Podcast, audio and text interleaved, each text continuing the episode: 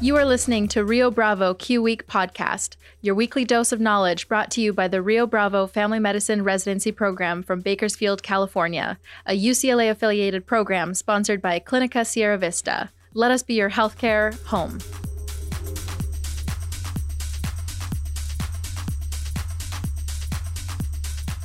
This podcast was created for educational purposes only. Visit your primary care provider for additional medical advice.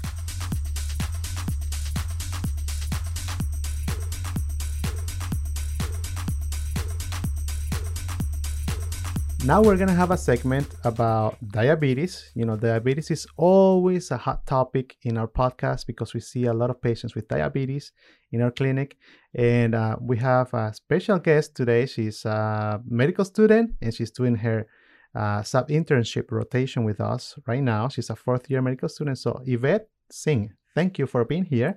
Welcome, and can you let us know about yourself? Tell us about yourself. Yes, uh, thank you for having me. I my name is Yvette Singh. I'm from American University of the Caribbean, and I am currently applying for the family medicine residency programs this cycle. Um, and I'm from actually locally from Bakersfield, California, and my family's here. I just recently got married last year. Oh, congratulations! Thank you. My husband's here, and you know, I, I love to help this community. And again, thank you for allowing me the opportunity to come on today. Yeah, it's always fun to have local people. So, so Yvette, uh, you were reading about uh, updates in diabetes treatment, and and you're here to present us some updates uh, that was given by the ADA and I'm, I'm actually surprised because usually the ADA gives the standards of care like every January. They release it every January, but uh, this is like mid-year and it's an update anyways. So let us know what, what you found.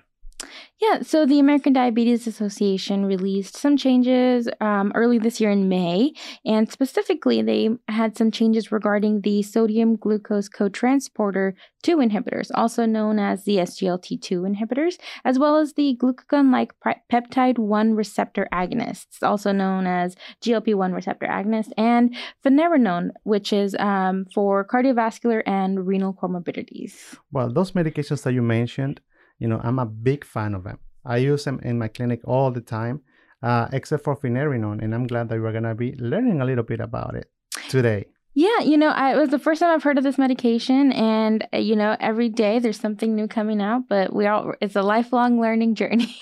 yes. So let's talk about the SGLT2, SGLT2 inhibitors and the GLP-1 receptor agonist.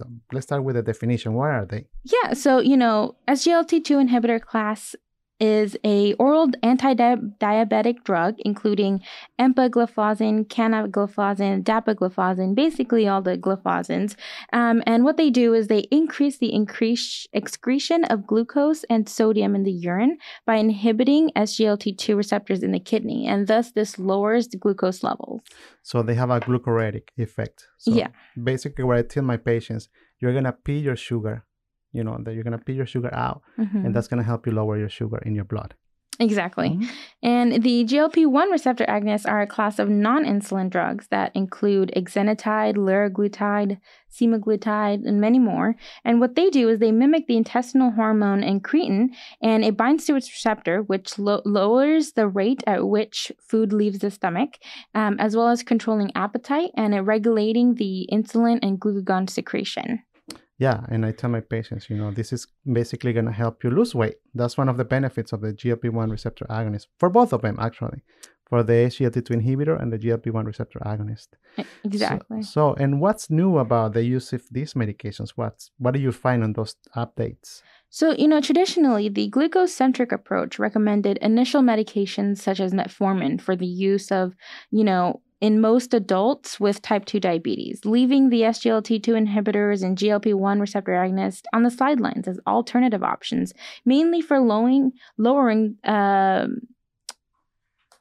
for lowering glucose. Oh, yeah. Sorry.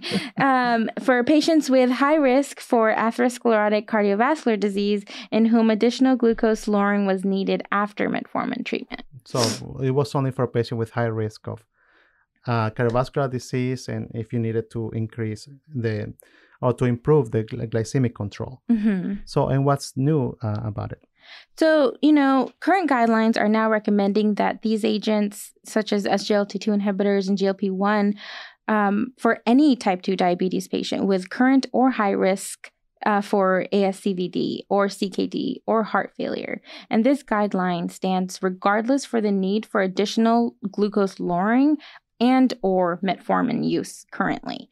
And this has now changed through trials demonstrating that there are cardiovascular disease and chronic kidney disease benefits independent of the medication's glucose lowering potential. It's interesting, you know. Now I remember the one of the SGLT2 inhibitors is approved in Europe, at least that I know of. Dapagliflozin is approved for type 1 diabetes too. But here in the US, we don't use it for type 1, only for type 2. Okay. Mm-hmm. So, and the A1C has been a marker for the treatment of diabetes, like traditionally, right? Mm-hmm. So, what do you read about that A1C? You know, again, H, hemoglobin A1C has been used as a clinical decision making tool. And now systematic reviews have revealed that minimal benefits have seen in the normalization of hemoglobin A1C. Well, that's really shocking to me. Yeah. because traditionally for me, A1C is like the gold standard. You know, I, I'm chasing always the A1C. Okay, what's the A1C this month and what's it going to be in three months?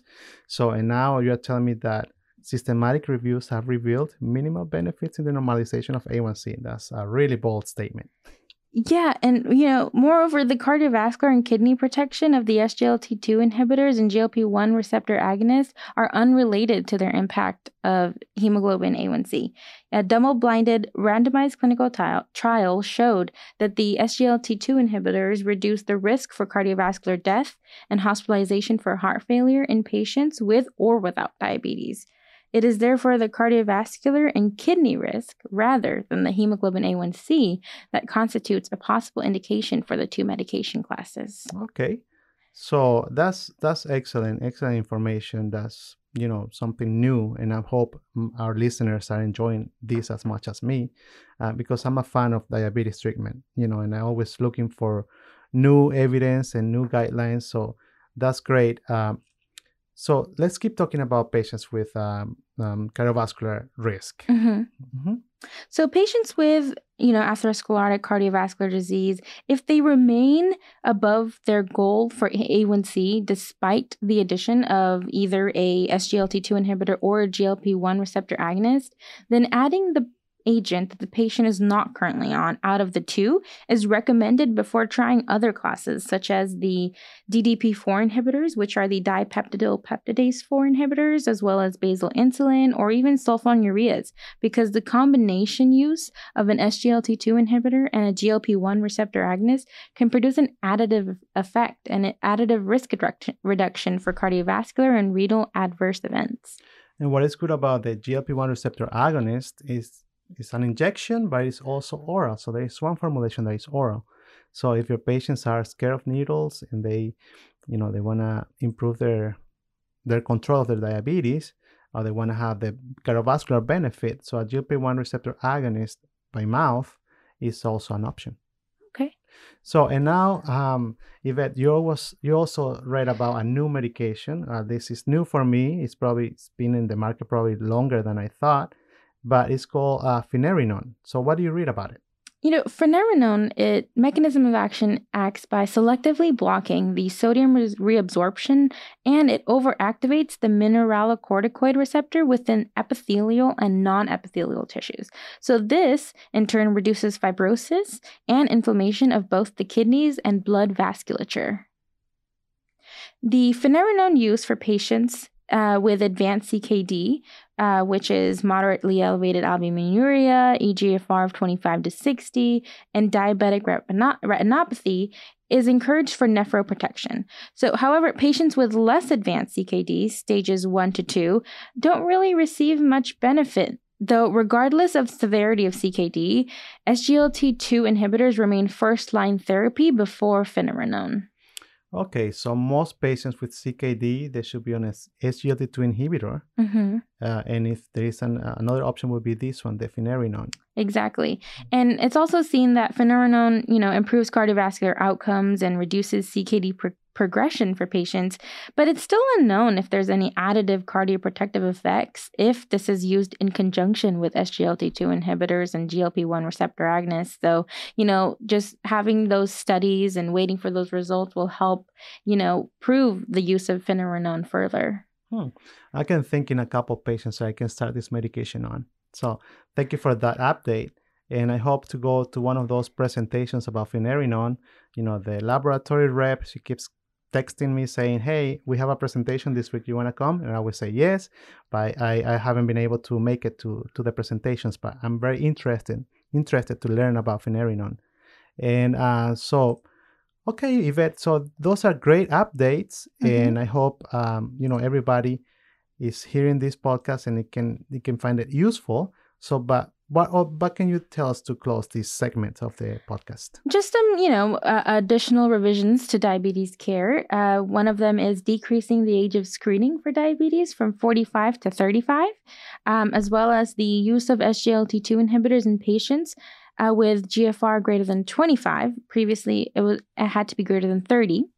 Um, and if the A1C goal is not being met and they're using insulin, the combination therapy of insulin with a GLP receptor agonist can be considered, as this combination treatment has shown to increase the efficacy of insulin as well as the duration of insulin. Yeah, and the GLP 1 receptor agonist is so effective that you have to be cautious when you're combining it with insulin mm-hmm. in a mm-hmm. patient who is, you know, at risk for hypoglycemia. So you have to be um, cautious about that combination, but it's useful and it's, um, I use it in my patients all the time. I just ha- uh, have them to monitor the glucose more closely. Maybe um, adding a, a, continuous glucose monitor, know, it, it can help a lot in these patients. Yeah, you know, overall, this change, like you said, it could be very beneficial. But understandably, like you said, there could be some limitations to this guideline given the availability and cost of the medications worldwide, um, you know, populations such as pregnancy, or even, you know, ages greater than 65 with concurrent risk factors for hypoglycemia, dehydration, and even those with family history or self history of acute pancreatitis. Well, it's good that you mentioned that. So these medications work great, but they have to be prescribed with um, precautions. You have to use them wisely because there is some contraindications, some side effects that you can avoid, that you need to avoid. And um, but yeah, thank you so much, Yvette. This is a great update, and um, I hope you have good luck in your in your match season and you find the program that um, that you like. Thank you so much for having me, Dr. Arreaza. It's a great pleasure to be back again, and I hope you go to that presentation for finerenone. Oh, yeah. I'll invite you to come with me. Uh, perfect. Thank right. you. Thank you. Bye bye.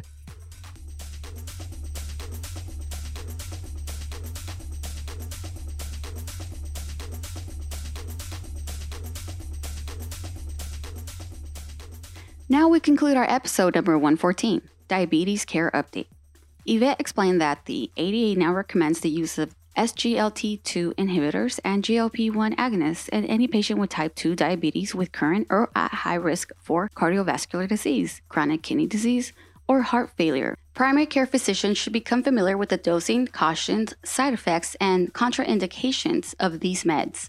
Also, a newer medication for CKD and diabetes was mentioned, finerenone diabetes treatment continues to evolve, and we hope this information is useful for you.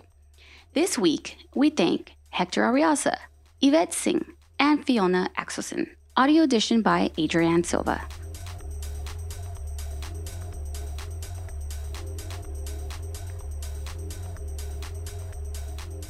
Even without trying, every night you go to bed a little wiser. Thanks for listening to the Rio Bravo Q Week podcast. We want to hear from you. Send us an email at riobravoqweek at clinicasierravista.org or visit our website, riobravofmrp.org slash qweek.